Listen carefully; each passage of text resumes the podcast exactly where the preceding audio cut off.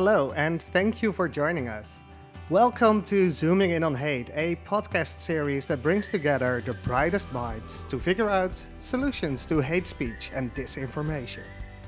Our plan is throughout this series to regularly speak to various different voices from tech, civil society, from law enforcement, and policymakers to help pick up, identify, and analyse the latest social media trends. And this podcast series is part of the European Observatory of Online Hate, or EOOH in short. And today we've got a special episode because we are zooming in on the killing of two men outside of a gay bar in Bratislava on the 12th of October in a suspected hate crime. We are joined by Lukáš Zorád, who works for Partners for Democratic Change Slovakia, and that organization is part of the EOOH consortium. And so you know who we are. I'm Lydia El Khoury from TextGain. And my name is Jordi Nijenhuis from Dare to Be Grey. Right, Lucas, let's just get straight um, into the issue and, and the terrible event that happened this week in Slovakia. Can you can you describe what happened from your perspective? Uh, thank you, thank you, Lydia, and thank you for uh, having me on this special episode. Yeah, what what basically happened? You mentioned it already that uh, two uh, young people were shot dead and one was injured uh, in front of a known uh, gay bar in in Bratislava.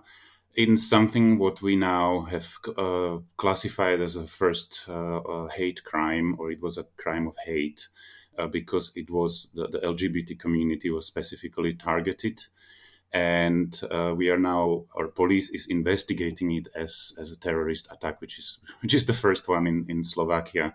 When when i learned about the attack was from social media from owner of the bar who just posted i am okay. So immediately i started to because i know him he's he's a friend. So i started to search what what has happened and uh, only then I learned that uh, at around it was Wednesday at 7 p.m. Uh, this this horrible thing uh, happened, and I was horrified not only because it was horrible news, but also because in this case it was really really personal, personal to me, personal to uh, many of my friends, because this this gay bar. It was a small, cozy place where really many of my friends found a safe haven it was a place where they felt like they're well received accepted respected loved. It was home for for many many people. In, in fact it was really truly the only place in bratislava where where my wife uh, who herself belongs to a very visible minority because she's from from kenya that was the only place where she uh, felt really safe. And just just recently she went there for a drink uh, and she went there alone. But in, in this bar, you really never are alone. Uh, truly, the, the owner of the bar, uh, Roman, uh, himself personally uh, spoke to her and made sure that she feels good. Introduced her to other people, and that evening she came home really, really happy because she had fabulous evening it's you know for for a black person in in our country that was one of the very few places where she didn't experience sexism tokenism and other inappropriate behaviors that she often encounters in public spaces in bratislava unfortunately like even public transport. And this this feeling of safety now has been eroded not only for her but uh, for many uh, many more people I, I can imagine, Lukáš, and that, that sounds very rough. Um, I think one of the things we we might have to unpack here is is the fact that it's now being classified as a as a terrorist attack. I think, of course, that's that's a very um, interesting point. Mm-hmm. Um, and I also know that there's there's there are some facts and some tweets that are circulating online surrounding the attacker. So, c- can you tell us a bit more about the attacker and maybe also the reason why it's now being classified as a terrorist attack? Mm-hmm. Yes. Uh, and before I say anything about him, I have to say that the attacker was found dead the following morning. And in something what seems like a suicide, he killed himself. Um, and before I go to the tweets and the reasons why we know it's a hate crime or a terrorist attack, I would also like to say that, and even though it might sound counterintuitive, uh, I'm also very sorry for the loss of his life and for his parents who lost a son because mm. as as the owner of the bar roman said it very correctly during the press conference in the aftermath of the events this boy was also a victim was victim of all the poison and hatred that uh, uh, we can see on the on the internet and in this case seems like also in his uh, private life too and on his social media he was sending out signals that he is going to do something. He was posting tweets. In those tweets, he messaged uh, prior to the attack. He messaged things like, "I have made my decision. It will be done." And after the attack, very a few minutes after the attack, uh, feeling no regrets isn't that funny. Or, you know, he was putting the hashtag directly, the gay bar uh, Bratislava hate crime. He was, himself, he was posting these tweets. And uh, he has also published a manifest. Was a 60 pager of um, his thoughts. And from that, you could see that uh, this is a work of young and very inexperienced, confused uh, boy. He was a teenager. He was 18 years old, I think um, and this 60 pager was full of anti Semitic, anti LGBT, anti establishment hate speech. And it seems that he was uh, pretty much inspired by those of Anders Breivik and Henry Fennett and other mass murderers and other terrorists because he was also posting that directly that hey, these people are my inspiration. So that's how we know that the attack was directed towards the community. He did not know the victims. He was apparently trying to do this before, but he didn't uh, gather enough courage. But this time he did gather enough courage. He went there. He was standing there in front of the bar for around half, half an hour or, or even more before he did it. And and uh, the unfortunate boys uh, and the victims of the murder were sitting on on the bench in front of the bar, uh, so he shot them uh, there. Thanks, Lukáš, and I, I can really appreciate how hard it is for you to to speak about this incident. It, do you think it's too early to say whether he he's he would be another example, the perpetrator could be another example of how online radicalization or influence has led to real world harm? Uh, absolutely. I, I, I, think that it's very clear uh, because, according to what we know, even from his parents now, is that he really did spend plenty of time online. He played games online, so he was involved in the gamer communities. And he attended or, or he was active not only on Twitter but also or on 4chan. So it's more on the alternative platforms or fringe platforms where uh, the normies, as they are called, are not, uh, you know, definitely, definitely he radicalized uh, a lot uh, in the online space. Yeah, and it it seems like he was kind of open about it, um, tweeting visibly uh, uh, about Breivik, for example, um, but also I, I, I believe he mentioned that he was going to do it quite bluntly and openly on Twitter. So that makes me wonder: Do you think um, this could have been prevented in any way? And maybe a more constructive question would be what can we do to prevent this from happening in the future? Mm-hmm. Yeah, that's a very good question. I think everybody is now asking that question. Uh, the, the city of Bratislava is now asking what can we do as a city. Uh, we are asking what can we do as as as a CSO or a non-governmental organization have we done enough until now? And uh, yeah, the, the, this boy was signaling. He was signaling, and that is very common for uh, other attackers. Uh, the ones that he mentioned that were his inspiration were doing the same. They were giving signals, very clear signals that hey, something is not wrong, right in my life. Uh, I have concerns and I have problems. So this is where I believe. Um, something definitely can be done, and even projects such as uh, EOOH uh, can be potentially helpful because if we are able to use the artificial intelligence to monitor these uh, social networks and to identify these kind of callings and the signals that these young people are uh, giving, we might be able to to detect and and uh, identify vulnerable uh, people. Why I say vulnerable? Because, as I mentioned in the beginning, I believe that he was also a victim, victim of the system and victim of of what we see uh, online. And then uh, we, what we also know about the attack that he used a gun from his father, his father's gun, uh, to kill. Uh, there, the police, you know, when they when they detect something, they are able to just check, like, hey, does this person who is signaling something has the means to do something wrong? And if yes, then maybe that's a that's a you know a moment where uh, we can contact the parents, the school, uh, other people who are in contact in the person and start to talk to him and start asking these people questions. How is your life? What is troubling you? Um, what I, I, really think these these are the preventive actions that uh, that we should be doing. And there is a very clear line between what is happening in the online world like lots of of that can be done uh, behind the from behind the computer. You don't have to go anywhere.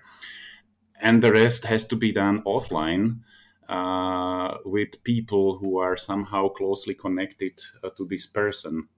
We had we had some indications that uh, the school that he was attending, and by the way, the attacker was attending school for uh, highly intelligent uh, kids, so so he, he was intelligent uh, in the school they they have uh, detected that he has uh, he has certain problems that he has anger issues and and and uh, you know something was not uh, completely right so they were suggesting for him to uh, meet a psychologist but in this case sadly the parents did not comply but but here here is where I really think because and it's tricky, of course, because very many people send out these signals, uh, but not everyone will eventually end up committing the crime. So this is very difficult. But uh, if it's coupled up with uh, the, the, the the police the databases and the knowledge that hey, this guy not only signaling but also has the means or potential means, so uh, you know, put a red flag on it, and then. Um, involve lots of other people who need to be trained and this is also a problem. For example in slovakia uh, we do have psychological centers that work closely with schools but unfortunately they are not trained in uh, how to recognize the signs of radicalization or extremism. They are afraid to jump into these topics because they think that they don't understand the online environment and the young people will uh, you, you know will um, be much stronger in their knowledge and they will not be able to intervene and stuff like that. So so we really need to uh, also put lots of effort into training the specialists who are involved and close uh, to these kids. Lucas can i ask you to describe in detail how the community, how the Slovak community has responded to this incident, because it, it must have caused a whirlwind of of incredible sadness, confusion, um, so many different, very unusual things taking place. The, the murder of innocent people in, in you know in the middle of Bratislava, in the middle of the capital, and the fact that this young person was signaling such hate and nothing was done about it. How how can all this be processed by Slovak society? Yeah, you are right. Uh, and I think the immediate response from many uh, was excellent. Uh, first, from the owner of the bar, Roman himself, who himself he has been in the LGBT activism for over 12 years.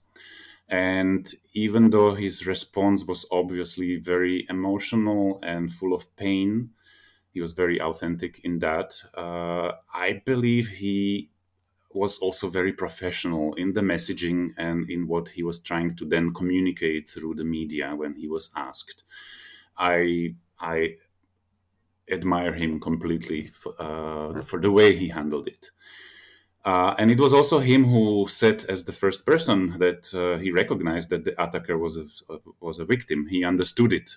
So, so that was very important that he said it out in in a press conference.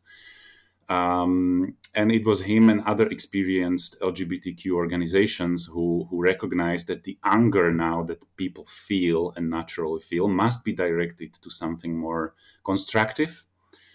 And even though it might sound horrible to say it, uh, you know, treat it as an opportunity to increase the help uh, to oppressed minorities, not just LGBTQI, but to other either minorities who are oppressed and who are calling for rights uh, have been calling for rights for decades now, and, and many of that is simply not happening.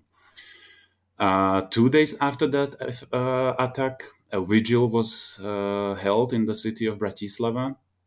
That uh, I was there with my son, and uh, it was attended by 16,000 people, which is much more than any other annual pride that we have in Bratislava you know there's pride once a year every summer and i think the record number of people there was around 10,000 people. So now in response to this uh, that was a big big uh, crowd uh, that uh, that turned out. And uh, at the, the beginning of the crowd there was our president the slovak president zuzana čaputová who was also photographed in a very powerful photograph uh, with with Roman, with the owner of the bar, crying and hugging him together. Which which it might sound uh, just as a normal human gesture, but in Slovakia, where many people have you know many people still feel a disgust toward LGBTQI community.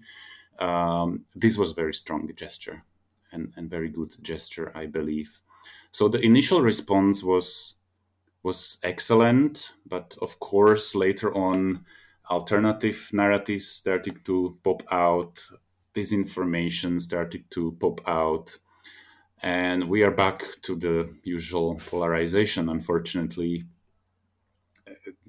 right now it feels like lots of lots of that uh, went uh, down to the toilet because unfortunately, um, some groups just took it as an opportunity to to uh, push their own propaganda.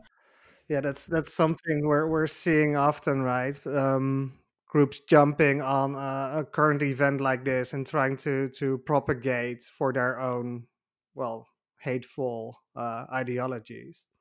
So let me let me ask, and probably this is a very tough question to answer, but I, I still want to to ask it anyway. Um, what what do you think will happen in the future in um, Slovakia? Do you think this actually might help the emancipation of the LGBTQ plus community, or do you see this as causing more hate and friction in society? Yeah, this is a tough question, and I don't have the answer. What I already know is that few days um, after this, uh, the Slovak Parliament was discussing new bill, proposed bill to to uh, do minor improvements for the LGBTQI community in registered partnerships. It wasn't a big deal, but it was a step forward. And only only very few uh, the MP, of the MPs has actually voted for it, even though after the right after the attack, every single one of them has condemned the attack.